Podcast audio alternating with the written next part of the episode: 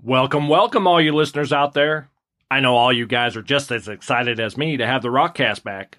Last week, we heard Robbie and Ryan babble on about the future of the Rokcast, Rokslide's review integrity, and winter conditions affecting mule deer all across the West. I can't wait to hear what Robbie and Ryan have in store for us over the next coming weeks. I'm Sam Weaver, guest hosting today's Tipsy Tuesday, a short segment covering Rokslide tidbits, hunting news from across the West, and just a sprinkling of tips and tricks to keep us well informed about our next adventure. Let's kick today's Tipsy off with an important alert. If you haven't gotten your application in for New Mexico's big game draw, pause this podcast, pull out that credit card, and get entered right now. Few other Western states offer a random draw for their big game tags. This means everyone has the same odds even for the best tags in the state. As an added bonus, the Enchanted State has a handful of animals not found anywhere else. Check it all out at www.wildlife.state.nm.us. An opportunity to hunt somewhere this beautiful, chasing a truly unique animal, is not something you want to pass up. Moving on to news affecting the West, Colorado just released a statement reminding everyone that shed hunting is closed west of I-25 until May 1st. There seems to be a lot of discussion and debate about the impacts of shed antler hunting across the West.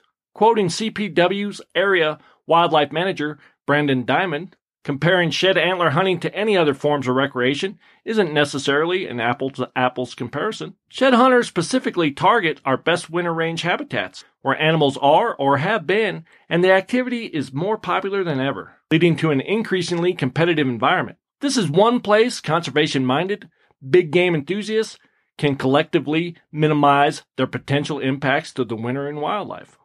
Under these same concerns, Utah has issued an emergency statewide closure to shed hunting lasting until May 1st. In Nevada, the closure includes Elko, Eureka, Lander, Lincoln, Nye, and White Pine counties. Wyoming's western and southern portions of the state are also closed until May 1st. I hear there are some rumblings coming out of the state of Idaho that maybe there's a closure to be issued there soon too.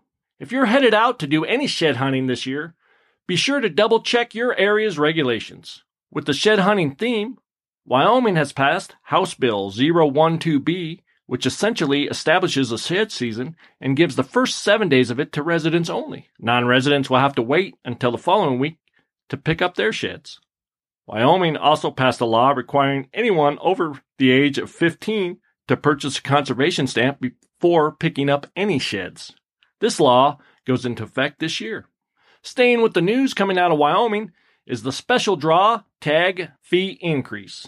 Elk is increased to $12.58, deer $826, antelope and eye-popping $874. Mountain goat and moose are moving to $27.50, bighorns $3,000, bison $6,000, and grizzly bears top the list at $7,500.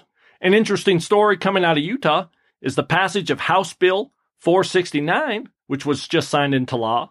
Any licensed hunter can shoot or trap mountain lions year-round. Details are still being fleshed out by the Division of Wildlife, and we'll keep you updated. News coming out of South Dakota is a reduction of non-resident archery tags. 2,200 archery deer tags and 450 archery antelope tags will be issued this year. Proponents of the change stated that one-fifth of all archery tags were issued to non-residents, and they were accounting for 50% of all archery mule deer harvested in the last year. Finally, moving on to the latest and greatest Rokslide.com gear review articles. There's a mid-layer shootout review where Mike Moore takes the Outdoor Research Vigor hoodie, First Light Origin hoodie, Sitka Ambient hoodie, and the Stone Glacier Critique hoodie and puts them head-to-head. Howard Mead takes us through a breakdown of Vortex's three newest rangefinder offerings, the Viper HD 3000, the Diamondback HD 2000, and the Crossfire HD 1400. Is one of them going to be right for you? Lastly, if you're in the market for a solo shelter, you're going to want to check out Kurt Gordon's Stone Glacier Solus one-person tent review. Kurt walks us through all the details of this well-thought-out, well-put-together tent. Check out these reviews and more at Rokslide.com's homepage. That's ROKSLIDE.com. Rokslide's homepage. Being the first Tipsy Tuesday of the year, I started to think about what we could be doing right now to prepare for this fall.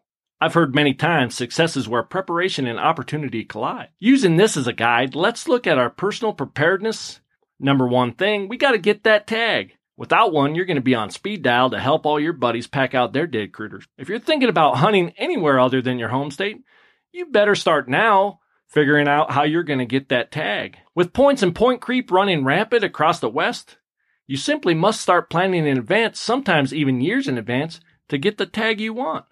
Know the application dates for the states you are applying in. Here's a quick rundown. March 22nd, New Mexico. March 31st, Washington. April 1st, Montana. April 4th, Colorado. April 27th, Utah. April 28th, Kansas mule deer. May 10th, Nevada. May 15th, Oregon. May 34th, Wyoming deer and antelope. And June 14th, South Dakota. Ensure you understand how each draw system works. New Mexico, for example, is a true random draw where everyone has the exact same odds to draw the best tag in the state. Colorado, in stark contrast, is, in simplest terms, a preference system, where those with the most points are chosen first. Utah falls somewhere in between with its hybrid system, half the tags going to those with the most points and half going in a random draw. Now's the time to inventory your gear. Pull those totes out. Go through what you used last season. Is everything still serviceable? Is there a piece that failed to live up to your expectations? Have you seen a new improved version and you want to try that out? Or simply, you just want to upgrade to something else. Find something in there that you're not using. Think about selling it on Rokslide to help fund some of your other gear. By starting this early, you have plenty of time to research what's new or what's coming out later in the year. And for those cost-conscious folks, there's more time to shop in the classifieds looking for that lightly used quality item. Take a good look at those boots. Will they last the entire season? Last season, I had the sole of my favorite boots come halfway off while I was packing a mule deer out. Trust me when I say, you don't want to put yourself in that position. Getting a new pair this early will have them broke in well before opening day. Physical fitness. There's a pile of information out there. What you need to do is commit today to start doing something to build your stamina. Tomorrow, do a little more, and soon you'll be surprised at just how much endurance you've worked up to. Packing with moderate weight now is a requirement if you're planning on a backcountry style hunt. Don't cheat yourself and try and start later because with every heavy step, you'll be cursing yourself more and more for procrastinating. Evaluate your weapon system. Is it time for a new bow or a new scope? Now's the time to get everything set up and familiarize yourself with it. Practice, practice, practice those good fundamentals. Use the actual positions that you'll be shooting from in the field. Put those benches away. Use different ranges and try to avoid those nice even numbers. Take advantage of that super windy day and verify what the wind drift is going to do to your bullet. Challenge yourself and stretch that distance out.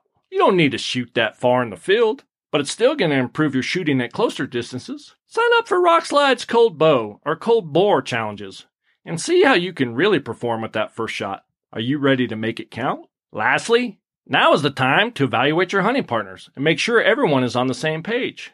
Get a commitment and start assigning tasks to each member of who will be responsible for what. Actions speak louder than words. If your partners aren't gearing up, there's still time to find a replacement, or better yet, plan on going solo. These are just a couple thoughts on when we can get going now while we anxiously await the draw results. Once those hit, we can kick up the planning to another notch and really start prepping for the hunt. Don't worry, there'll be plenty more Rokcasts to get us ready for that too. Head on over to Rokslide.com, find the Rokcast forum, drop a suggestion or two on any of the topics you guys are interested in hear about. Tune in next week to hear about Ryan's podcast on Treated Down. And thanks again for tuning into the Rokcast. Until next time, this has been Sam Weaver.